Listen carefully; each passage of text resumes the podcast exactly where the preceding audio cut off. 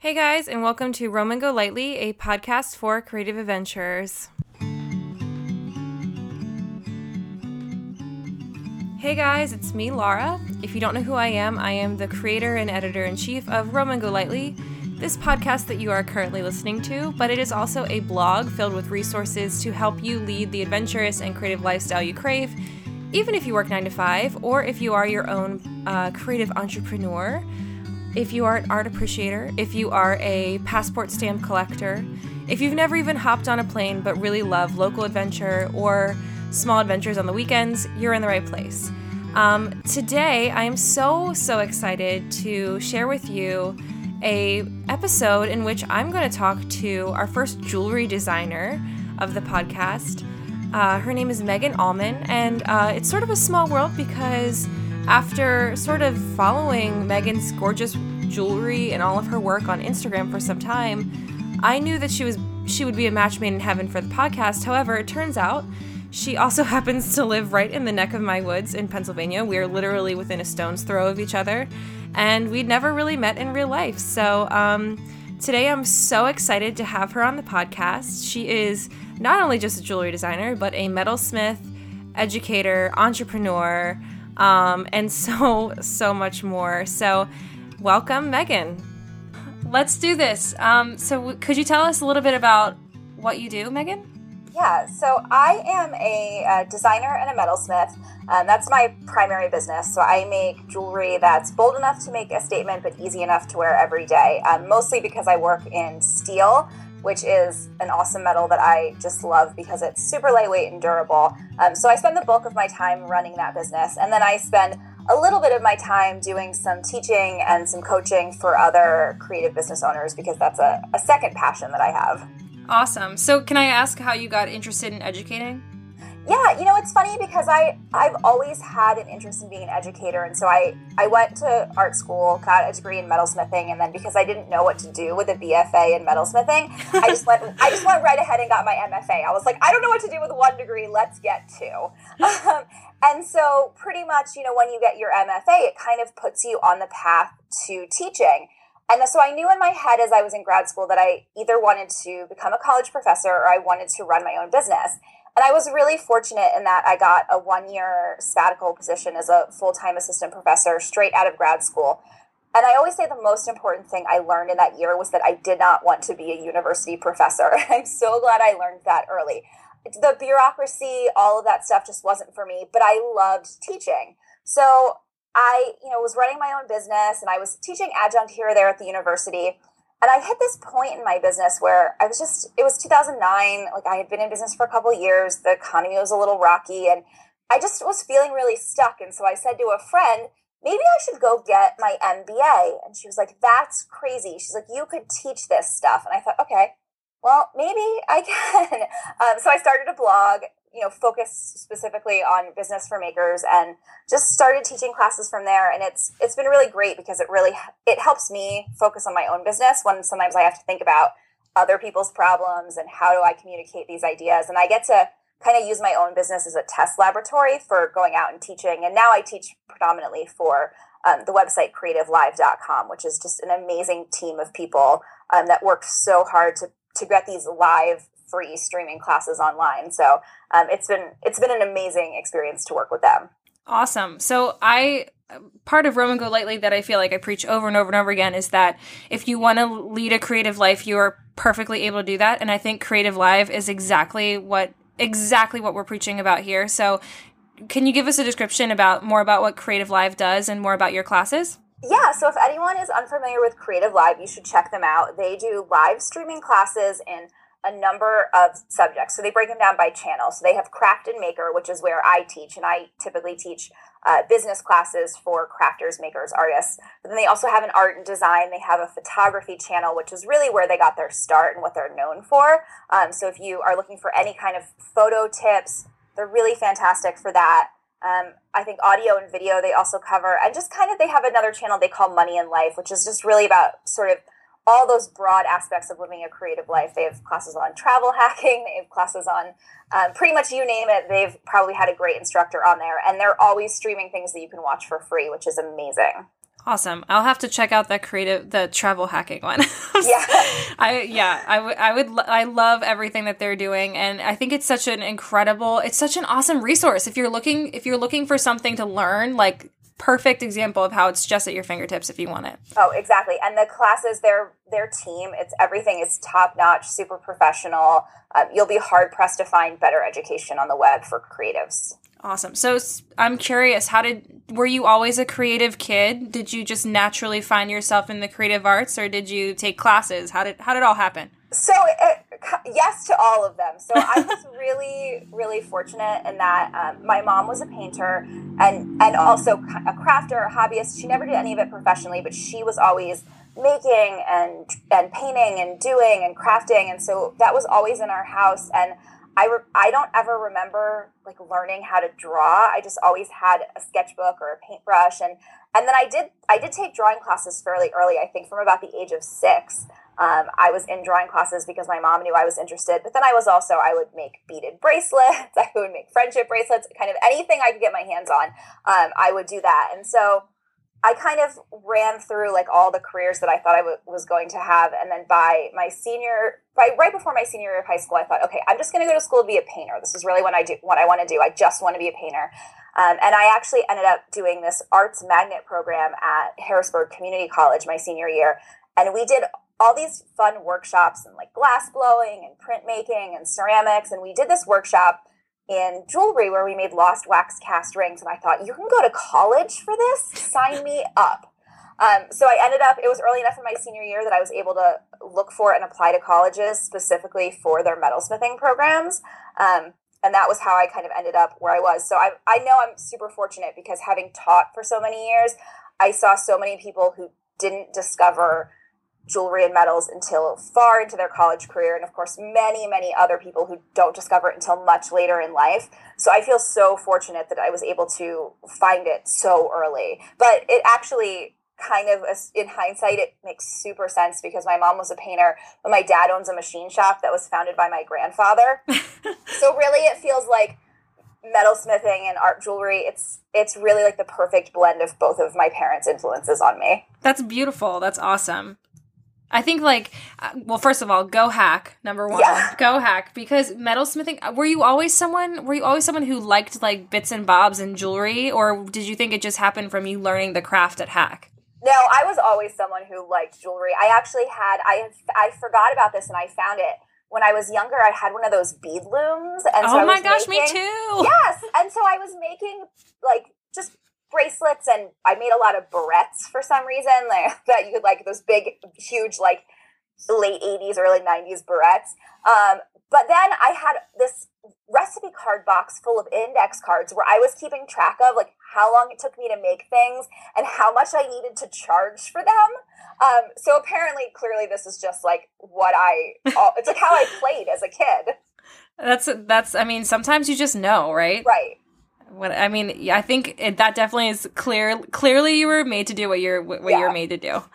Awesome. So, could you give us a, a taste of your creative process when you're in the midst of making all your beautiful jewelry? Yeah. So I am. Um, I have really shifted my focus the last couple of years to be fiercely protective of my studio time. Um, and I'm also. It's funny because I say like I would have a really hard time having a real job because like having to show up at the same place every day stresses me out but at the same time i'm very routine oriented. So i get up every morning and i like make my cup of tea and i i have a very um, specific marketing task actions that i do every morning for my business because of course one of the realities of running a creative business is you don't just get to play in your studio all day. You actually have to run the business, and a big part of that is marketing. So I like to get up and just do all of my like email, marketing, all that kind of stuff. Spend an hour or two like writing blog posts, editing photos, things like that, right in the morning, and then I just spend the rest of the day in my studio um, as much as I can. It's not it's a perfect world. It doesn't always happen. Let's be honest, but in a perfect world, I'm spending the day in my studio, and so for me some days are really like filling orders, making things that have, you know, that I made a million times that someone orders, a store orders. You know, that's definitely part of it. But then when I'm really getting to play and design, for me, the focus this last year has been on my Contra collection, which is a collection of one of a kind pieces of jewelry made using these really beautiful dendritic opals that I found while I was in India. I mean, every stone is 100% unique, and I just have them all like spread out. I have this giant work table. It's actually four IKEA dining tables pushed together in the middle of my studio because I really I need my flat space. I'm like a piler and a layerer. And so I just have all of these stones laid out all over this big table and I'm constantly like picking them up and moving them around and some of the pieces that I'm making now involve multiple stones, so I'll spend time like okay, this stone goes with this because even though they're all technically black and white stones, there's so much nuance and variation in the color that it's like okay these are kind of a related color palette. Let's see how those go together and how these shapes flow. And even when i'm just working with individual stones there's a lot of does it want to be a ring? Does it want to be um, you know a necklace? Does it want to go on a skinny chain? Does it, do i want to put it on a big fat chunky chain? So there's a lot of just staring at stones and thinking about them. And then eventually i make myself come to decisions and then i sit down and i build all of the structures for them so i build all the settings out of steel and um, and that's really fun because everything that I do is welded. I don't solder, so I weld. So I get to wear I wear dark glasses, and I have this really hot torch, and um, sometimes it makes sparks. So um, that's a really fun part of my process because I just go into my little room and put my dark glasses on and, and weld things. And so yeah, it's really a lot of it's kind of play for a while, and then like buckle down and, and do the work to get things finished. It sounds like it, yeah, a perfect mix of play and like hands-on. Like you are truly getting your hands dirty when you are like. I mean, you are you're setting things on fire. You're like a wizard when you're in. Exactly, I am absolutely like there. I'm like covered in like soot at the end of the day. I'm like, oh, I can tell I welded a lot today because I'm very I'm very dirty today. Sounds like your father's side of the family would be proud. So yeah, I, I definitely I can tell. It's like oh yeah, that's in my blood. That's coming home covered in covered in steel dust. That's right up there. so I, I love hearing about your these opals that you've been talking about um, from your trip to India. I when I when I look through your website, I they're so striking. They're natural, but they're bold in their size. And I, I would love to hear about how your trip to India really inspired um, your collection that you're working on. Could you tell us a little bit about that trip? Yeah, absolutely. That trip was just a total game changer for me. So I went um, in the fall of 2014. And it's funny because India had never really been on my radar. Um, you know, I had a whole list of, of countries that I wanted to travel to, and and certainly I wasn't going to say no to India, but it wasn't India wasn't high on my list. But then it sort of seemed like the universe was just pointing me in that direction. So my sister in law lives there as a missionary. She lives in Delhi, and then I had found out about um, there's this fantastic woman named Angela Ritchie, and she runs um, a program called Ritchie Ace Camps, and she organizes these kind of creative artist camps all over the world. And so she runs one to Jaipur in India, and it's um, her camp is on block printed textiles. And even though I am a metalsmith through and through, and that's what I do. I do have this other love of fibers and, and textiles, and actually, printed textiles very much influences my work. Um, and so I thought, you know, I just saw lots of people's pictures on Instagram of of this camp the previous year, and I thought, okay, you know what? This just seems like something I really, really want to do. I can go, I can visit my sister in law, I can I can do this workshop in Jaipur. Um, so I went, and I and you know the first thing that I just loved about the whole experience with India is that everything is just so decorated and, and thought out. And I just remember being there thinking like, oh, Americans are so boring. Like we dress so boring, and our homes are so boring. Uh, everything in India is just so decorated and considered, and that really, really appeals to me. Um, and then, so I flew into Delhi, visited with my sister in law, and then went down to Jaipur. And so most of the time we were doing these, you know, different block printed textile workshops, but then we had some spare time. And Jaipur is pretty much the gem capital of the world. Like it's a big jewelry manufacturing center. It's a big gemstone cutting center. So I thought, okay, even though I don't currently work with gemstones at the time, I wasn't studying stones at all. I just I'm going to take an afternoon and I'm going to go gem, gemstone shopping because I'm in Jaipur. I just have to.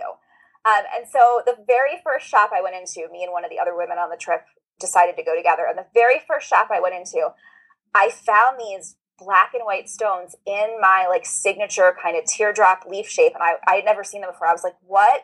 What are these stones? I have to have them. Like they are my aesthetic, just all over the place. And so just like reckless abandon. I just I didn't actually buy that many because I wasn't really sure what I was going to do with them. Um, but fortunately, because it's, you know, the 21st century and the internet is amazing, I was actually able to make connections with the gem dealers that I met there. So I was able to take the small batch of stones that I originally got, and since I'm totally addicted now, I've been able to keep buying more.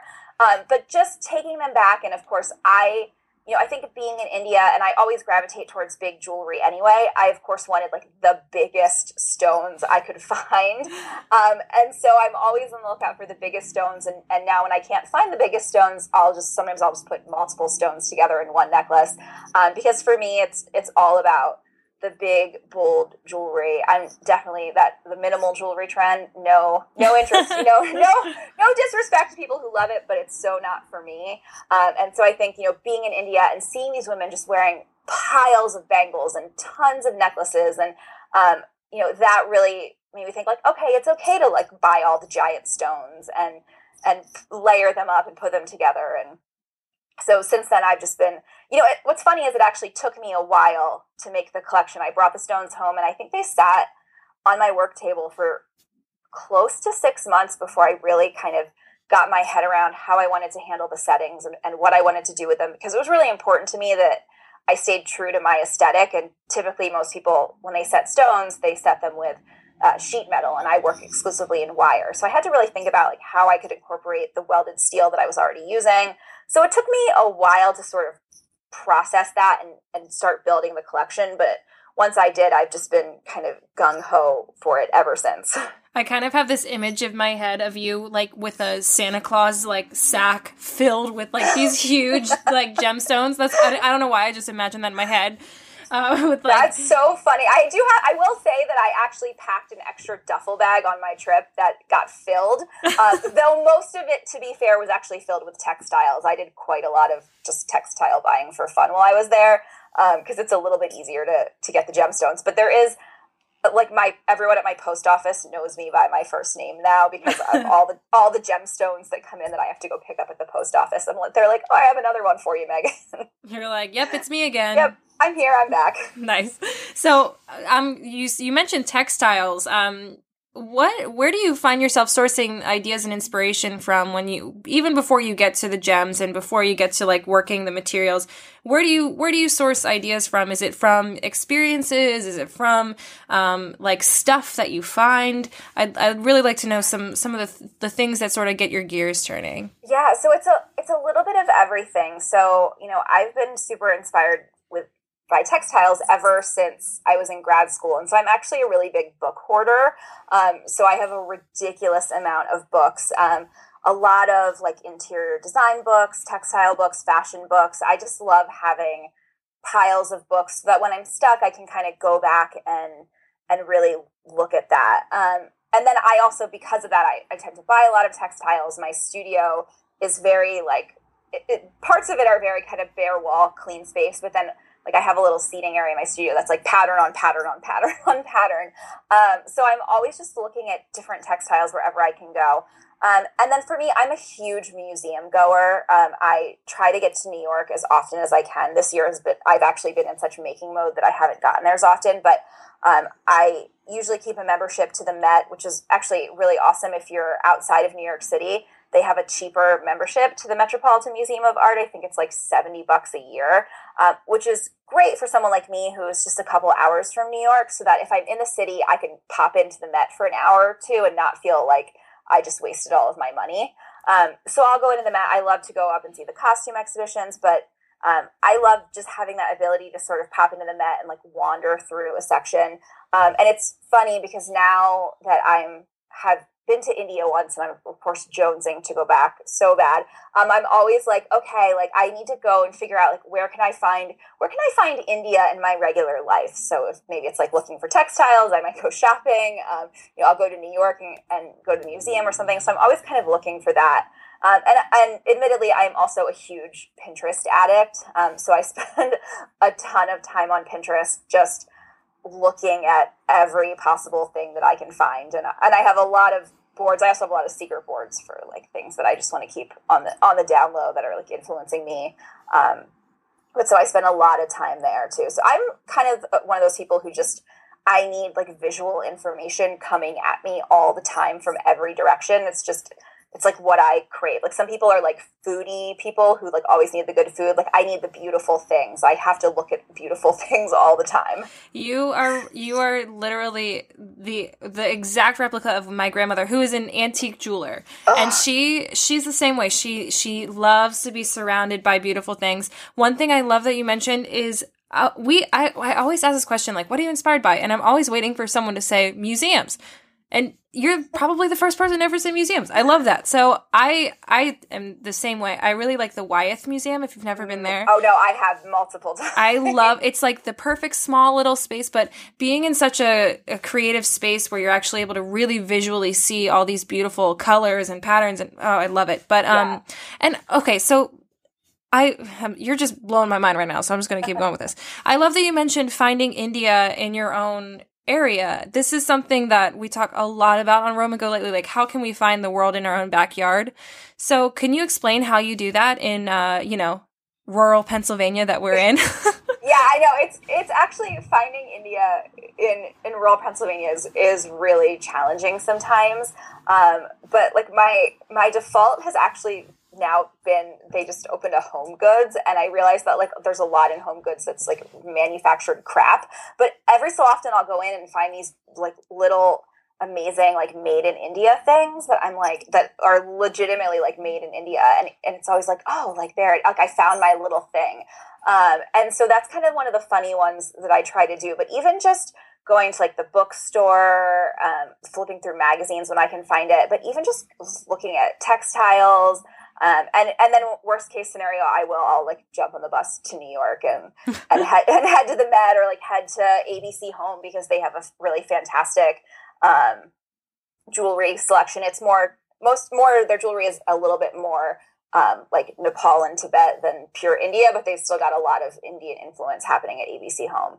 Um, so, but sometimes it's just like getting out of my house and and looking at pattern or looking at fabric or um, it, it is hard because we don't have a lot of great shopping in rural Pennsylvania. Um, so I, I do what I can. But for me, it's also, um, you know, really thinking about just the, even how I incorporate it in my space. And so um, there's this really great book, um, Sage Living, where she talks about like bringing your home, like bringing the world into your home is like one of the ideas. And so particularly with my studio, I was like, okay, I really want to recreate like how I felt when I was in India, um, and even to the point where I started to deconstruct like some of the the rules I gave myself when I was in India. So.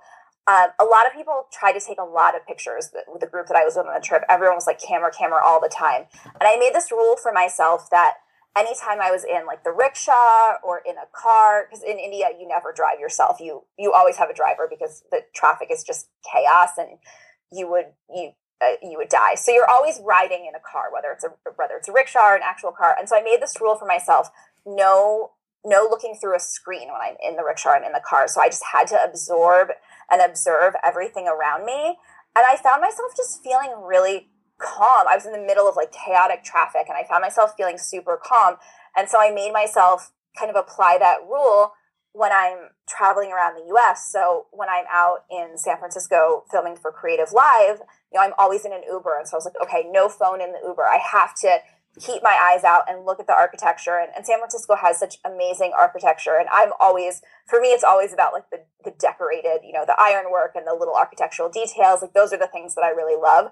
And those are the things you miss when you're staring at your phone when you're in the back of an Uber. So I try to like kind of give myself like, okay, what was it about that trip to India that made me feel so calm and relaxed in the midst of all this chaos? And how can I do as much of that in my daily life as possible? I love that. And that's something you could do even in central Pennsylvania as well. Exactly. It's so simple. I think that um I mean, we we're both from central Pennsylvania and there is really no no trace of India blatantly like glaring no. in our faces here. But um, I similarly, I'm going through this weird French phase oh. where I I like I like the idea of being the cool French woman, the chic, you know, all that that sort of thing. I feel like I missed that growing up. Like the, every girl goes through a Paris phase, I guess, Yep. and I'm just going through it now. But um, one of the things I've sort of challenged myself to do is to find Paris within um the city limits. So Cool. you know, going on certain hunts for like different French foods, or even um, um, we're looking at recipes to learn here at home, and how can we infuse more of the world, sort of like what Sage Living is talking about in like the small ways that we can do outside of working nine to five and doing all that fun stuff. But um, I love that, and I think that's super encouraging for for people to hear because India is no is by no means like. Oh, look, there's an Indian restaurant in the middle of rural Pennsylvania. That does not Right. happen. but no, it it doesn't at all. Um, and for me, you know, it's funny because for me, again, like I said, like I'm not I'm not a foodie so much as I am like I'm just a, a very aesthetic person, and so it's all about like any little visual cue I can find that like even if it's just for a moment reminds me of that. Um, and that, and that's sort of I'm always on the lookout for that. And I'm sure you're finding that even when you're creating your jewelry or even dressing yourself, right? You find yourself dressing um, and putting on jewelry and putting on clothing that reflects some of that culture too when you're looking for it. Oh, absolutely. And I am so into like pattern on pattern right now. Um, Oh, are you power clash? Oh yes, I'm like so. I'm so over like the minimal. I think I, I'm so over the minimal aesthetic. Like, and it's funny because on one hand, some days I totally dress like that, but then on other hands, I'm like, other days I'm like, bring on all of the pattern and like layer it up, and um, so yeah, I'm I'm all about thinking about that when I dress too. And it is it's kind of a tricky thing because I did you know buy some really beautiful clothes in India that it's hard to wear here because you end up kind of looking like a costume. yeah. um, and of course, when I was in India, it was like so fun to just dress like that. Um, so it's kind of like how can I incorporate the sort of more subtle ways into my wardrobe so I don't look like a cliche, but I still have those elements. Love it. It's like balancing out Pennsylvania lifestyle with this Indian flourishing Exactly. craziness. I would love to go to India. You've totally talked me into it. Oh, it was it was amazing, and I and I would also like highly recommend anyone um, if you're thinking about going. You know, it is a place that's a little bit intimidating, I think, to go on your own. Um, but I loved Richie Ace Camps. I thought, you know, she does a fantastic job, so I would highly recommend that. We'll have to to link on the show. trip. Yeah, Yeah. We'll, we'll link on the show notes for anyone who's interested. Yeah. Awesome. Um, so is there anywhere else you want to go? Anywhere else that's get, that's going to get your wheels turning? You know, there are so many places. So I'm dying to go back to India. Um, I would really, I would love to go to Morocco. So I have not been to the continent of Africa at all yet. So that's, I think, kind of next on my on my wish list. I would, yeah, I would love to go to Morocco, but I also would actually really love to go to Kinshasa, which is the capital of the Congo. Um, I watched a show. If if you guys if you have TV and you haven't seen it yet, there's a channel called Viceland, which is Vice's TV channel. And they did this amazing series called States of Undress with Hailey Gates. And she travels around the world to different fashion weeks, but she basically uses the fashion week as an entree into exploring the like broader cultural issues of these places. So she did one um, where she went to Pakistan, she did one where she went to Palestine, um, and she did one in Kinshasa. And in the Congo, and particularly in Kinshasa, they just have this amazing culture of like dressing up. Like they literally dress up just to walk down the street. And I was like, that is so cool and amazing. And I want to go there. Wow, that sounds like a great show. Oh, it's fantastic. I think I've watched every episode like 20 times. And I said to my husband, I was like, is it weird that this is my favorite show? He was like, it's a show about fashion around the world. He's like, it would be weirder if it wasn't your favorite show. Right. If you weren't into this, we'd have a problem. Right. Awesome. So, um, I thanks so much for doing this, Megan. This has been so inspiring. Um, before we go, could you? One thing I love to talk about. We're all about everyday creativity and local adventure. So, if if you could tell us your like local hidden gem, what would you tell us is your favorite gem in your area? Yeah, so I actually was thinking about and I have two.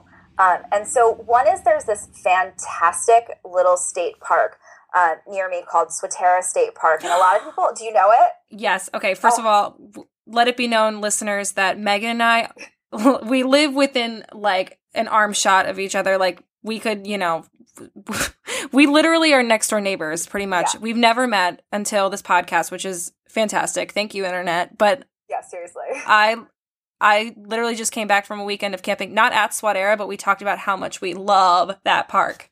That is amazing. Yeah, so it's this it's just this fantastic. It's fair it was a really undeveloped state park for a long time. Um, and they just finally made a few improvements that they've kept it like really raw and wild, but there's these great bridges in it so you can cross over the creek and these great trails and I only live like 6 miles away from there, so it's it's a really awesome you know, it's funny because I don't talk a lot about like going out into nature because for me, like I live in nature. I don't have to really seek it out. Um, but I, I absolutely love that park. Like I love running there. I love biking there. It's just such a fantastic place to like really go and, and just be by yourself. Um, so that's one of mine. But then the other one, since I am such a museum girl, um, I feel like I have to plug the Reading Museum. Um, because it's just it's one of those really underrated museums that's it's about 45 minutes for me and it's a small museum, but they get in really fantastic stuff. They had an exhibition of um, costumes from film and television one time where they had the dress that Audrey Hepburn wore in Breakfast at Tiffany's and the dress that Grace Kelly wore in Rear Window. And I was standing like inches from them in this tiny museum, you know, so close to me.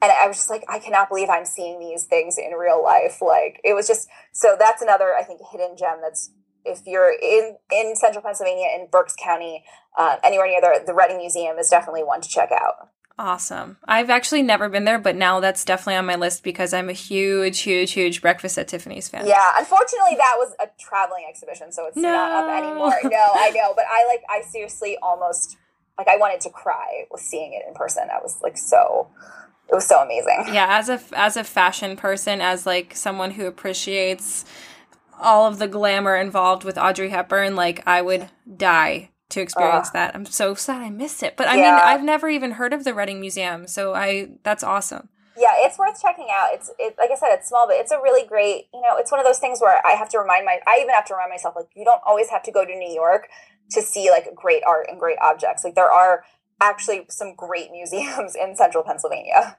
Awesome. You are preaching, preaching, preaching, preaching. Love it. Awesome. Well, Megan, thank you so much for doing this, and hopefully we'll get to meet each other face to face soon. You'll have yes. to we'll have to come meet up halfway or something. Yeah, we absolutely have to make that happen. And thank you so much for having me. Of course. Thank you again, Megan, for all that you do. If you guys are interested in finding out more about Megan and her work, you can check out all of her stuff at www.meganauman.com. That's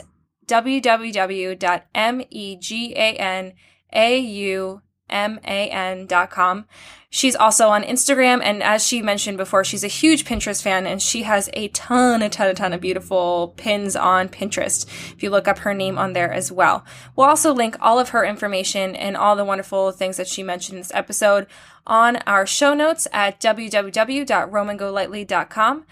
Definitely make sure you check out our website. And hey, if you like what you're hearing, lock it down. Subscribe to us so that way you never miss an episode. It also makes it easier for other creative adventurers, creative adventurers to find what we do here. Um, and hopefully will help inspire more people to live a creative and adventurous life, even if you're working nine to five. So, talk soon. Bye.